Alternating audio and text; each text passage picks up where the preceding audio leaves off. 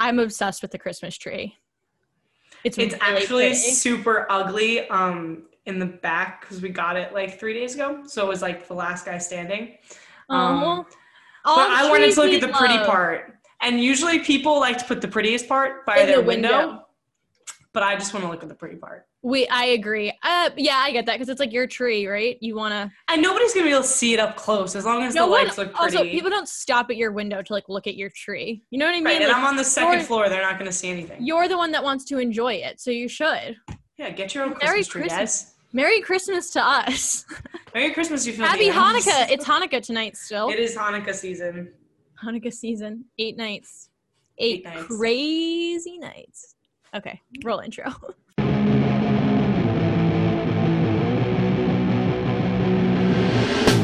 This is Throwing Down with Jess and Lily. That makes no sense. You can be funny and not be offensive. The same way this is your workspace, this is my workspace too. It's never just sports. It's never just sports. It's never just sports. You'll be a little smarter and we'll be a little smarter and it'll be great. I was close to being right. You know what's interesting? If you don't agree with this, then just turn us off. Turn us Ooh, off. all right. On that note, we're throwing down. Hey, hey, everyone. Welcome back to Throwing Down with Jess and Lily. I'm Lily Caffrey Levine. And I'm Jess King. And welcome to a very mathematically based episode of Throwing Down. Big, Ooh. big kind of change of scenery, but also not at all because we're talking about things that we literally always talk about. Um, but just to jump right in, our alma mater, that's the disclaimer here, is that this study was done by our old school, the department that we got our degrees and everything.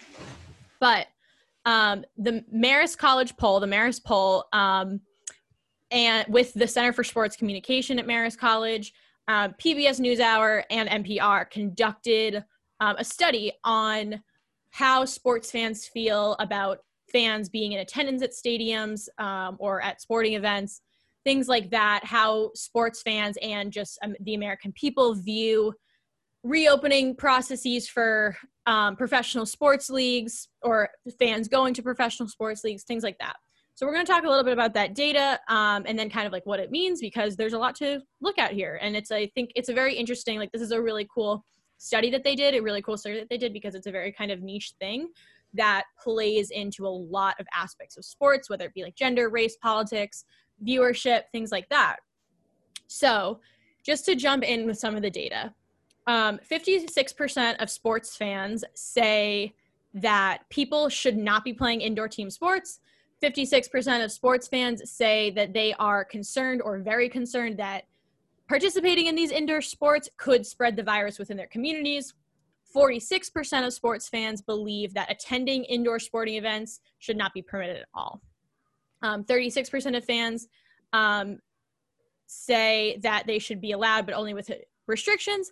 58% of fans um, and also 58% of Americans uh, assert that government officials should be allowed to place restrictions on playing indoor team sports. That's basically what that means is like the reopening um, strategies that have been put in place by governors, mayors, things like that. Um, that's 56% of sports fans and Americans saying that they should be doing that. They should be putting restrictions on these things rather than just a free for all and everyone can make their own decisions. Um, which we've kind of learned recently, not to like jump into our opinions too much yet, but like we've kind of learned that like when people are making their own decisions about things that affect other people, they often make the selfish decision. Um, so that's no surprise there. big takeaway from 2020. Um, so that was they they surveyed people that are sports fans and then people that were also not sports fans. So that's kind of the differences in that when it was 58% of fans and people say that government officials should be allowed to place the restrictions. Um, so some of the other interesting numbers is that 83% of Democrats report that the government should be able to place restrictions on indoor play. 28% of Republicans said that. When independents were surveyed, 61% of them agreed with the Democrats. Um, it also was divided up by region. So people in the Northeast are more likely than those in the South to um, support government restrictions. Um, and then as far as gender, um, women are more likely to advocate for the more cautious approach. Um, and so were baby boomers and people older than that. So it was 60% of people that were 74 or older, um, which is obviously that's some of the most vulnerable people when it comes to COVID, had concerns that indoor team sports played locally will lead to community spread. Um, as far as the data based on race is that non-white residents are more likely than white residents to say that sports should be restricted. And then they also did breakdowns for or asked questions based on college sports as well. Um, so uh, for all adult all national adults not just sports fans 30% believe that there should be no indoor college sports at all. 31% thinks that college football should have been suspended entirely which is something we've talked a lot about here 35% don't believe traveling to play against other schools should be permitted. So those were the that's kind of the takeaways from the data of like what that means. And so basically you see a lot of um, a lot of majorities saying that people are concerned about indoor sports being played or that they don't think they should be playing or that they believe that there's spread because of indoor or they're concerned about spread because of indoor sports being played um, a large not a majority, but still a fair amount of people are kind of okay with sports with restrictions. Um, and then there's obviously the breakdowns by gender, race, political party, location, things like that. Um, so this data kind of tells us a lot about how people are viewing sports. We've obviously shared on this podcast a lot about how we view the reopening of sports. The NBA bubble has kind of been the most successful. The NBA bubble and I think some soccer leagues as well. I'm not 100% sure on it, but as far as I know, in the very mainstream ways of seeing it, is that the NBA bubble was kind of like the way to do it. The NBA, the WNBA, those were the most successful the ways. Yeah, the NHL. Those were the most successful ways to have sports. Um, and then as we saw in Major League Baseball and now in the NFL, those are not the ideal ways to do it because they're having a lot of outbreaks because of that. So, with that, we have a bunch of seasons starting back up for sports, like we mentioned with the bubble approach that the NBA, WNBA, and the NHL took. Those are two of the top sports, basketball and hockey, that will be coming back after completing their first season, I guess we can say, in the pandemic. Um, this time around, they're actually not going to be doing a bubble. Um, so they're going to be figuring this all out kind of the same way that the NFL is doing it right now. Um, and the reason that this poll is so relevant right now with the NFL playoffs coming up and the Super Bowl, most importantly, um, news broke a little while ago in the middle of October, I'm saying, not recently today, that the NFL's plan for the Super Bowl is that they want to have the Super Bowl with fans in attendance only at 20% capacity um, at Tampa's Raymond James Stadium. Usually that holds about 65,000 fans. And because of the temporary seating um, and the way that they plan to space people out, it can the stadium can be moved to actually hold 75,000 people. So their plan for that is by enlarging the stadium and placing fans in pods six feet away, the same way I guess you would see these pods set up in restaurants and di- outside dining around um, cities and stuff. They're going to do that, and they're going to have to wear masks. Um, and it's pretty weird because, like we said, like I personally don't feel comfortable watching fans at games in real life. I think TV broadcasts do the perfect job for that. Um, and that's why this is so interesting. It's almost like we want the important information in this poll to kind of get out so people um, realize who's on the same page as them and what's going on for sports fans across America. Um, now, with that all being said, I'm going to change course a little bit to the NBA. And I gathered from the from NBA.com a list of teams in different cities that will actually be holding fans and what their actual capacity is and what they plan on doing to allow fans in their stadium in the slightest bit. So let's start going down that list. Um, so Cleveland Cavaliers, um, they play in Rocket Mortgage Fieldhouse with a capacity of about 20,000 um, a little bit less than 20,000 fans. So, what the NBA knows is that the Cavs revealed their initial health and safety plan um, and includes a state restricted reduced seating limit of 300 fans per game. So, because that says state restricted, we know that they're following with their protocols are based off of their um, local government's protocols in COVID on COVID in general. So this kind of makes me think it's up for change depending on how the um, rate goes up for COVID infected people in Ohio and Cleveland in general. Mm-hmm. Um, they're going to work closely with state and local officials, yada yada, regarding what they're going to do. Um, no fans are going to be in attendance of the preseason games that are going on right now, and I think that's the same across the board for most NBA teams. Um, the Golden State Warriors have a very interesting case for Chase Center. The whole stadium holds about 18,000 people. Um, they have yet to officially announce their home game plan for attendance, but we know that they really want to have fans at the stadium, and they're going so far um, as to spend $30 million coming up with a plan to have all fans, players, and workers of the stadium tested on what they deem to be the best COVID testing, COVID 19 testing for each home game the day that fans and employees report to the Chase Center. Um, so they want to do this plan so they can have at least 50% capacity for the upcoming NBA season. Uh, the owner, J- Joe Joe Lacob, believes that it's going to be a model for all of the sports franchises across the board. So they kind of want to be the leader in that. Um, Indiana Pacers, they will not have public ticket sales for the beginning of their regular season. However, the team will look forward to having fans back, hopefully by January. Um, and again, preseason won't be played for the Orlando Magic and Amway Center down in Florida.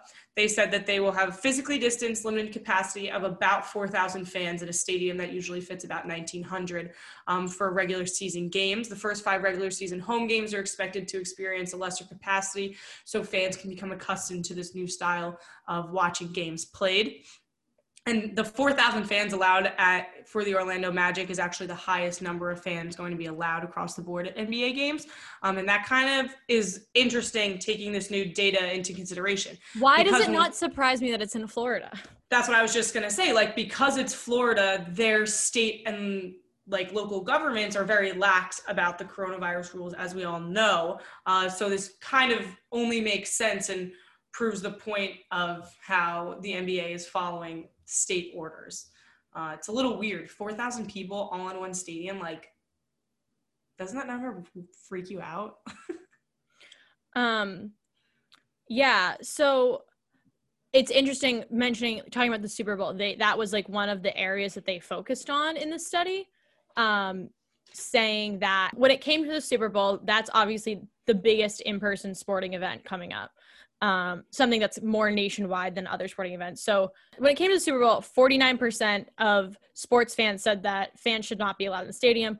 34% that fans should be allowed, but only with restrictions. So that's like nearly half saying that we shouldn't have fans at the Super Bowl. Um, it was both 49% for um, just overall, and then also for sports fans. So it's it's even on that case. But I also think that, that that's not surprising to me because the Super Bowl is something that it's um, widely watched by people that are sports fans and not sports fans. And so that's nearly half the people. Like half the people are saying you shouldn't have fans at the um, at the Super Bowl. And like you just said about how you feel kind of weird seeing fans there. Like it's a very surreal thing of like what as in my experience at least, so much of like how we see COVID is like these super spreader events. And that's how these really bad outbreaks can happen, whether it be a large event that one person is sick at or a few people get sick and then go out into the world um, and spread it to other people but like i had it was very surreal last night and i tweeted about this but um, after lamar jackson he who tested positive for covid a couple weeks ago and he was not one of like the asymptomatic carriers he said that he was kind of laid up in bed for 10 days like sick and mm-hmm. to watch him playing in a game where or to watch a game where what the star quarterback of the game tested positive for COVID and was sick from it because I, I think people take the as, asymptomatic thing and I think get a little too comfortable with that sometimes. But to watch a game where the star quarterback had COVID and had symptoms and to see all these fans in the stands, um, a lot of whom were not wearing masks. They just weren't. A lot of a lot of them weren't wearing masks, and um, and I just think I'm like, weirdly, I think the thought I had was like, how disrespectful to like go to this game where athletes are testing positive for COVID. And first of all, just to have fans there and then not take any of the precautions seriously is just like, that's really a surreal thing to see. It's honestly, it's not even surreal. I expected at this point just because of how not seriously people are taking this. Um, I mean, but, even these numbers are something that's like kind of shocking for me. I mean, there's also the Utah Jazz. They're allowing um, a capacity of about 1,500 people in the stands. But besides that point, reading all these numbers, specifically with the Super Bowl saying it's going to be at 20% capacity. And as somebody who's living in New York right now, a state that's kind of been taking every single precaution necessary to pr- stop the spread of coronavirus, and as I'm sure they're doing up in Massachusetts and a lot of other northeastern uh, cities and states, it's weird because I am relying on bartending and working in the service industry as an income after we graduated um, due to a lack of job availability in our market right now.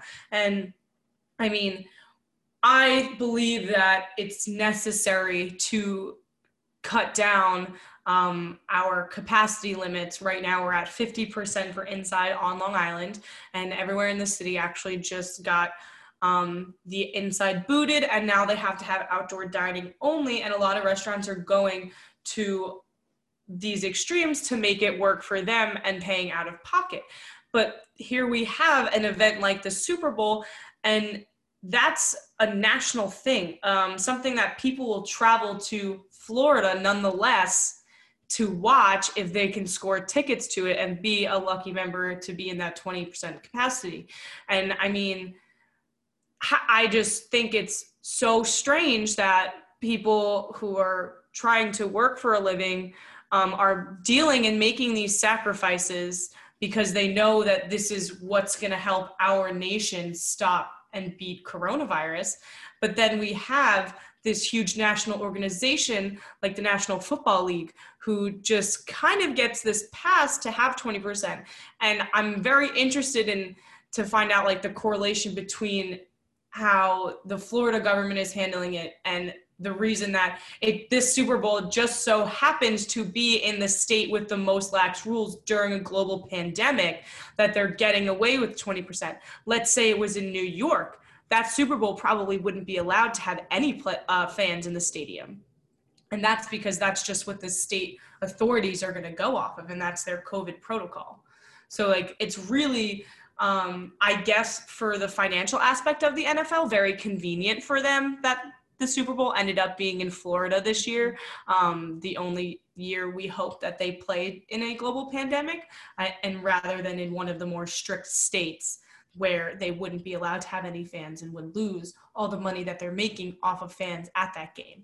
Because 20% capacity at the Super Bowl, goddamn, I want to know how much those tickets are selling for. Well, and I mean, the thing you like, you mentioned of just like the how it kind of works out for the NFL that the Super Bowl is in a state that has not been very serious about restrictions. Like, I mean, I don't have the hard data on it, but like states and counties where there are mask man, man mask mandates have fewer COVID cases. They see COVID cases go down. Cities and or counties and states that don't have them see COVID cases constantly rising. And I just don't think it's like it's not it's not a complicated thing to see that uh, taking precautions, how that works versus not taking precautions. Like it's a very obvious thing, and we've kind of been doing this for months now. But um, there is a lot that goes into the data that I think tells us a lot about like how fans are viewing it. Which, as we know from ratings, is it's really all about how you, the fans view it. They don't have if if people aren't going to watch it, they can't do anything. There's they're power not I don't want to say powerless without fans, but leagues need fans to watch games. That's how they get their revenue. That's how they get their income.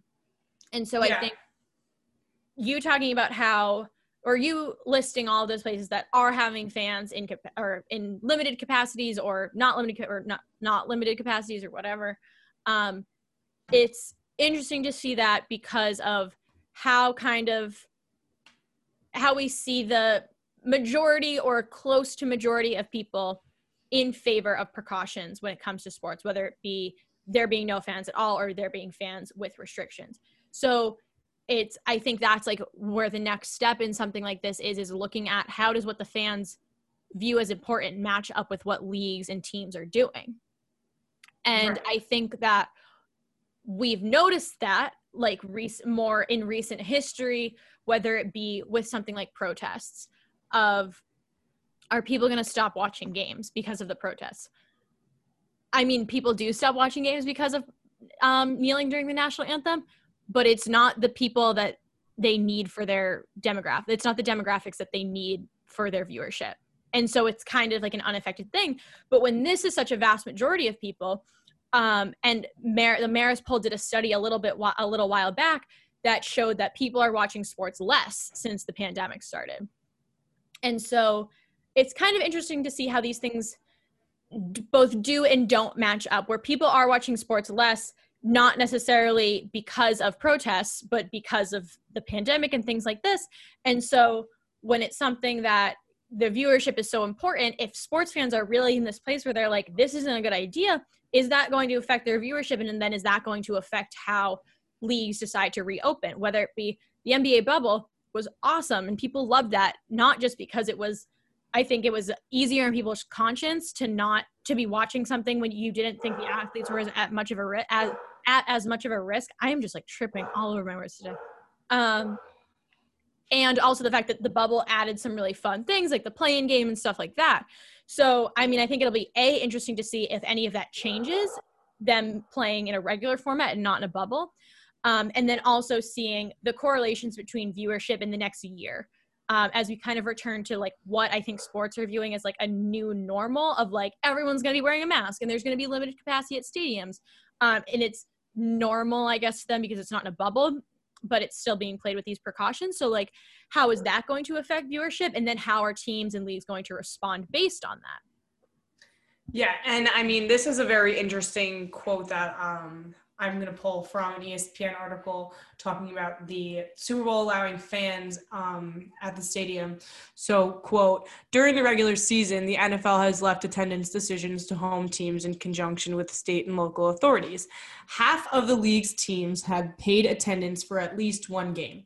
The Tampa Bay Buccaneers have hosted an average of 10,961 fans at two home games. So that's probably if we're going to split that down the middle, which I'm not sure uh, how many fans came from each of those two games, but that's probably about 5,000 something fans um, at each game, which, as we said, the highest amount so far that's gone on for NBA teams potentially in this upcoming season to start in a couple of weeks um, is only 4,000. Um, so another like so we're talking about as we're talking about like the viewership and demographics and who watches sports and why do why do leagues and teams need those people to watch sports. Um, there's a few interesting things found in this study that go into that a little bit. So as far as gender goes, um, men versus women in how people were surveyed. Um, in every category, for every question, so whether it be um, they should, they should, but with restrictions, or should not, women always were more likely to be on the side of taking precautions. There was only one exception for this, which was the question Do you think fans attending the Super Bowl should be allowed? Should be allowed, but only with restrictions, or should not be allowed? Um, and 30% of men said that they should be allowed with restrictions, and 29% of women said that. So that was the only category and scenario in which women were less likely than men to be to err on the side of caution in the question. So what does this tell us? That women are more in favor of the precautions in sports, of there not being fans at games, of them being concerned about um, spread within their communities. And this is interesting because, as we know, everything's connected. Um, there's also been this has is very well known information now, but um, countries that are led by women are doing better with COVID, and that's like a pretty general way to look at it but um, there was kind of like a graphic circulating around on Instagram and USA Today looked at it and it listed um, a few a bunch of countries that were led by men and a bunch of countries led by women. And they um, showed the like average number of deaths per 1 million people. So in the countries listed the average deaths per 1 million people were 440.75 is that for men or women for countries led by men. The, not all, but the countries that were looked at in this graphic, right. um, which I don't have um, in front of me. But in the countries that were led by women, the average number of deaths per 1 million people was 50.75. So there is like almost a 400 person difference in that average. Um, and so when we say like how women are, how women like countries are doing better with handling coronavirus, that's kind of where that data and where that claim comes from. Um, this USA USA Today article that I looked at also looked into the fact. Basically, it said that's what's happening, but it might not be as simple as that, um, which is fair because there's so many things that go into that. Um, and then, so there was a line from the USA Today article that said the fact that a woman was elected to lead may indicate that a country is more open to diverse ideas. So that's I think a really big like signal in the same direction of like is it women take COVID more seriously, or is it countries that elect women are more open to changing ideas and changing ways of life and things like that? I think it can be both. I think both can be true. Um, because super I, interesting, like yeah. the way that we circle all of this back. And I mean, I was just thinking about this as we were recording this. Like the point of this podcast is, you guys know, if you manage to listen through all of us, I know all of the say. speaking that we do. I know what you're going to say it's never just sports. And that's kind of the first thing that Lily and I wanted to address when making this podcast was that mm-hmm. we strongly believe that everything that goes on in societies around the world can be reflected through and with sports. And this, the way that every team and organization um, and league is handling this is also crazy. And the fact that we can then compare a poll done by our Northeastern College in New York State um, compares to the leadership around the globe and how everyone is handling different ways of handling coronavirus is just the perfect demonstration of what the point we're trying to get across. Exactly. Um, and I think something that's really interesting. I mean, obviously, it's a it's an interesting thing to look at the way that um, this correlation between in this study of should fans be at sports games, it was found for the most part that women were always on the side of taking more precautions and being safer about it. And also, women led countries are doing better with han- their handling of the COVID 19 pandemic. But what this also, I think, the other important part of this, as far as the study goes, is that what this shows is that women are such a key demographic um, to sports leagues now um, because viewership in women's sports has been going up and you need women to watch sports too. You can't just have men watching sports. And is it something that like is this gonna and again talking about what we were talking about before we're like it'll be interesting to see are leagues or networks going to make any changes to appeal more to women in the way that they view covid-19 i don't know right. um go women for like taking this shit seriously. Not that men yeah. don't, but another um take this shit seriously. Um, well, a correlation I want to make really briefly before we switch topics because you just mentioned it um, is like the relationship that fans have with the sports leagues that they follow and that they watch and support. I mean, if all of these fans, like we said, almost half uh, of sports fans are thinking that there should be better restrictions, if not no fans allowed at stadiums. And it's similar to the way that I viewed everything that goes down in the NFL in terms of domestic abuse, sexual harassment, and things like that. I know that when I'm watching TV in my house and I'm watching the Tampa Bay Buccaneers come on my TV, and to be honest with you, just my opinion. I don't want to watch Antonio Brown play football. It's not something that I support, so I don't want to watch it. So I changed the channel. And I'm wondering at what point do we get to um, as we go into the winter and cases start to rise um, in the middle of January as science predicts that they will. And as we know on this podcast, science is right. Um, we believe in science here. If you sometimes don't. it's wrong, but most of the times it's right. It's a science. I mean, science people saying the world was flat way back when wrong, yeah, but, but, we, we kind of got the hang of it now. I mean, there's a thing like I mean, I, I think I, not to be like make a not to validate your flat Earth comment, but I think that's a really interesting point. People thought the Earth was flat, was flat because we didn't have any other information to say otherwise at the time. That's what people believe. I think a similar thing can be said about COVID 19. When people say, well, they said this back in March, let's keep in mind that this is a virus that is one year old.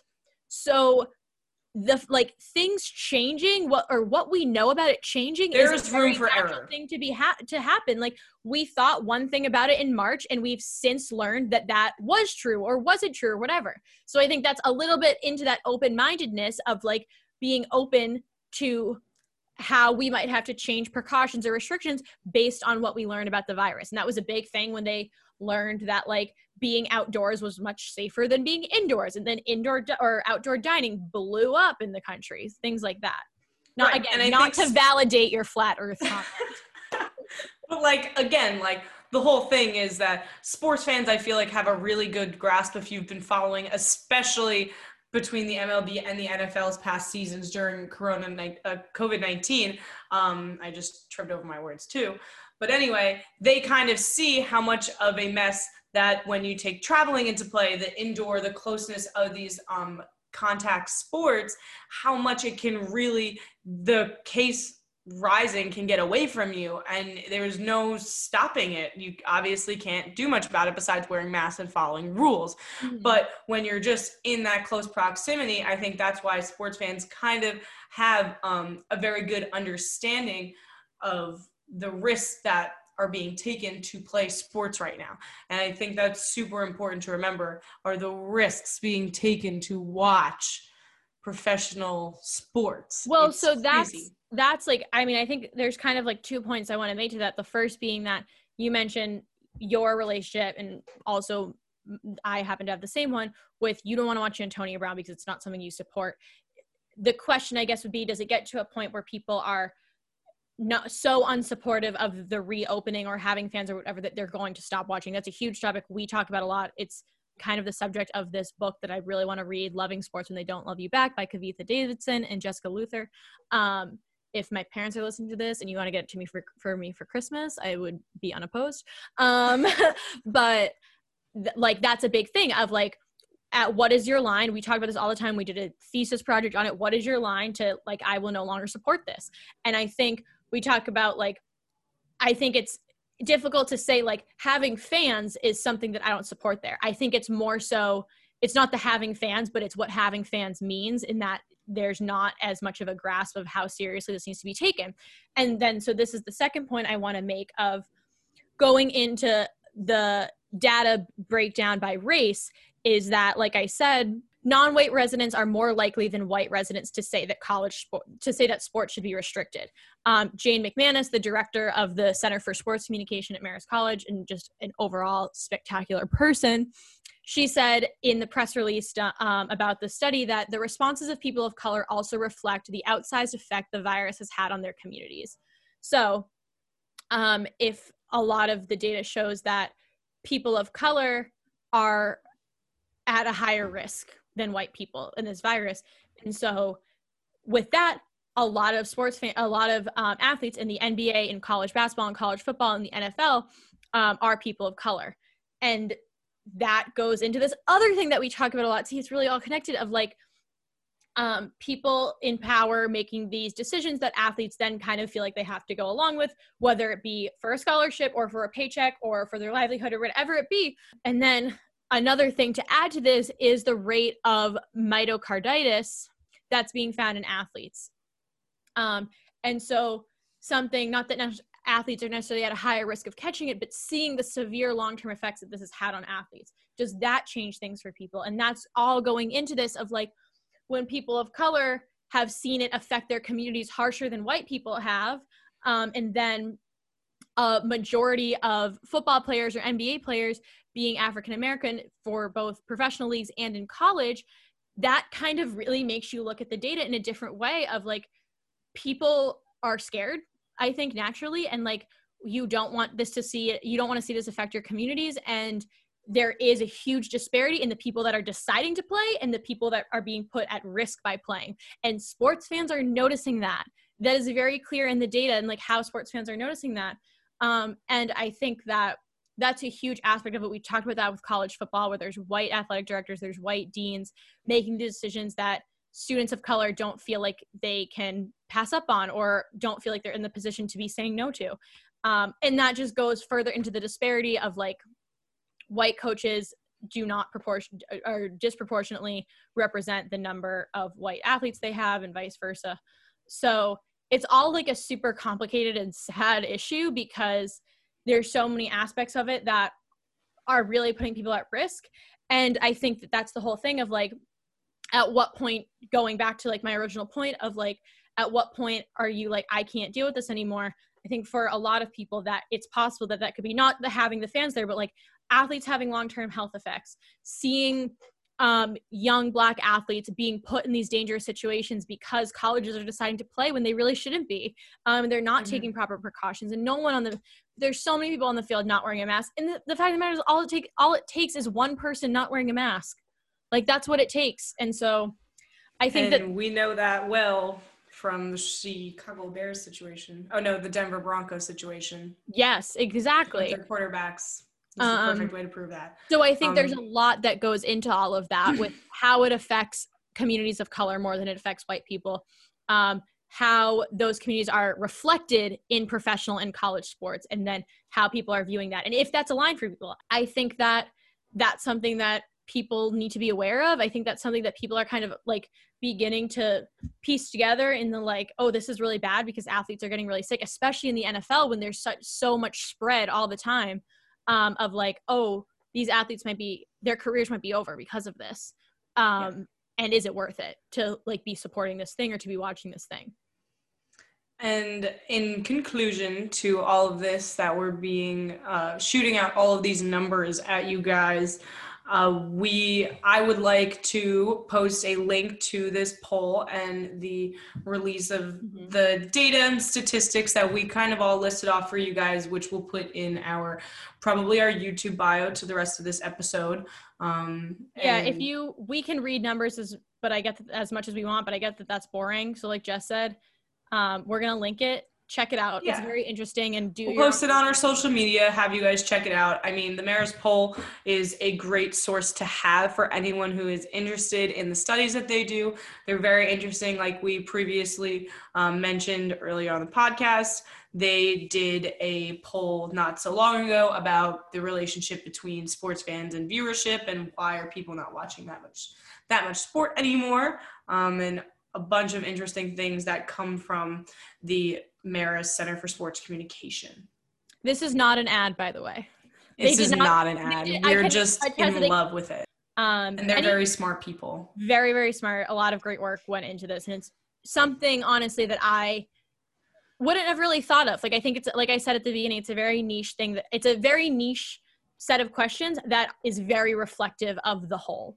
Um, yep. And like just said, with um, how we're really all about it's never just sports here but like the political parties being a huge disparity of 83% of democrats saying that the government should place restrictions on indoor play or should be able to and only 28% of republicans thinking that um, i think that that's something that's very relevant especially when you look at how the trump administration their stance on the virus. They were very pro opening sports from the beginning um, when i think some of the some of the democratic leadership was not in favor of that or in favor of doing it with restrictions. So it really is never just sports. And that's why um, another great quote from Jane McManus on that is that the myth, and this really ties into like what we're all about. The myth of sports is that politics and sports don't mix, when really politics and sports are mixing all the time. That's what we're seeing in this poll. The politics of the coronavirus are being waged in the sports world as well.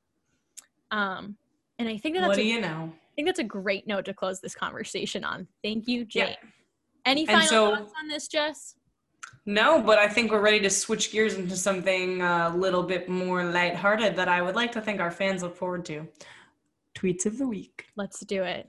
You sound excited, so, which makes me think you have a good one. I am, and it kind of goes with my theme that I'll be doing here for the next, I guess, two weeks for Christmas. Except I never want to take my Christmas tree down. I just love the way. oh, I'm pro like like drag my heels into the ground for as long as possible to keep it as up. long like, as possible. St. Patty's Day is when I'm ready to like fully switch over. I Take also, down all the lights. I love Valentine's Day. that is like the most unpo- of all my unpopular opinions. That is the most unpopular opinion I have. That wow. I love Valentine's Day just because I love love and I like holidays. Like, and I just like having a reason to celebrate and like dressing up, but uh, you're just shaking your head at me, and I I get it. I, I, I can't I do it. I can't do I'm, it this year. I just like can't. I'm also like I'm the fun aunt. I'm the perpetually single friend, and I love Valentine's Day. I'm just like let's eat because I mean I don't know. I guess I associate it a lot with like baked goods, and I'm like oh fuck yeah like let's make a cake like yeah like let's have cookies and tell each other chocolate. we love you everyone always has chocolate there's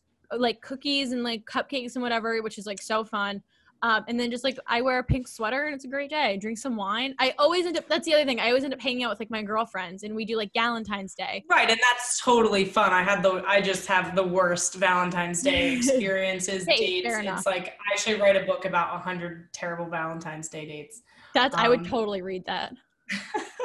so my tweet. Um, we obviously got a little off course. So this tweet was hilarious. Do you think Jesus knew he was born during Toyotathon?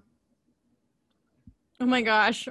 It took because, me a like, second to all you read about no, during Christmas time is car specials, and it's like it's almost like I always preach that we've all forgot the true meaning of Christmas. Mm-hmm. Um, and every time I see car commercials, that just proves my point. And this tweet just spoke to me on a spiritual level.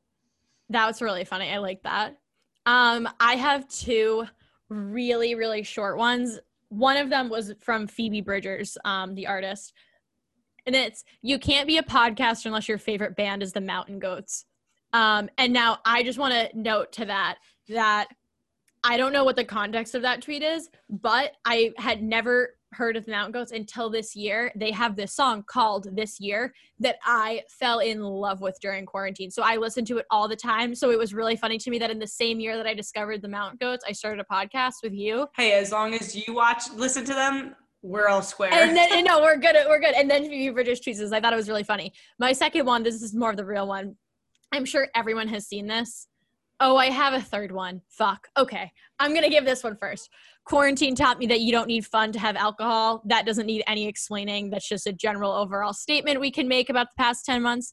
Um, and then this one, this is in reference to the Wall Street Journal article that had a bunch of fucking bullshit about how Jill Biden's not really a doctor because she's a PhD in education, which is absolutely a doctor. You don't have to be an MD to be a doctor. Um, but he wrote a whole op-ed about it basically if she was a man that never would have gotten published.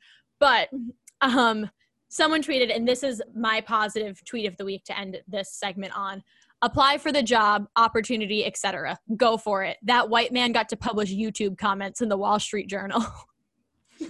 And i just loved that because we all know how uh, youtube and instagram comments can be.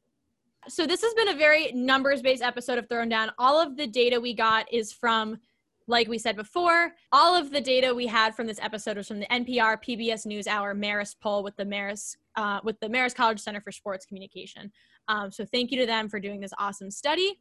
Um, and I think we learned today more than ever that it's never just sports. And we will see you next time. Um, read about the study. It's super awesome. Have a good one. We will see you next week.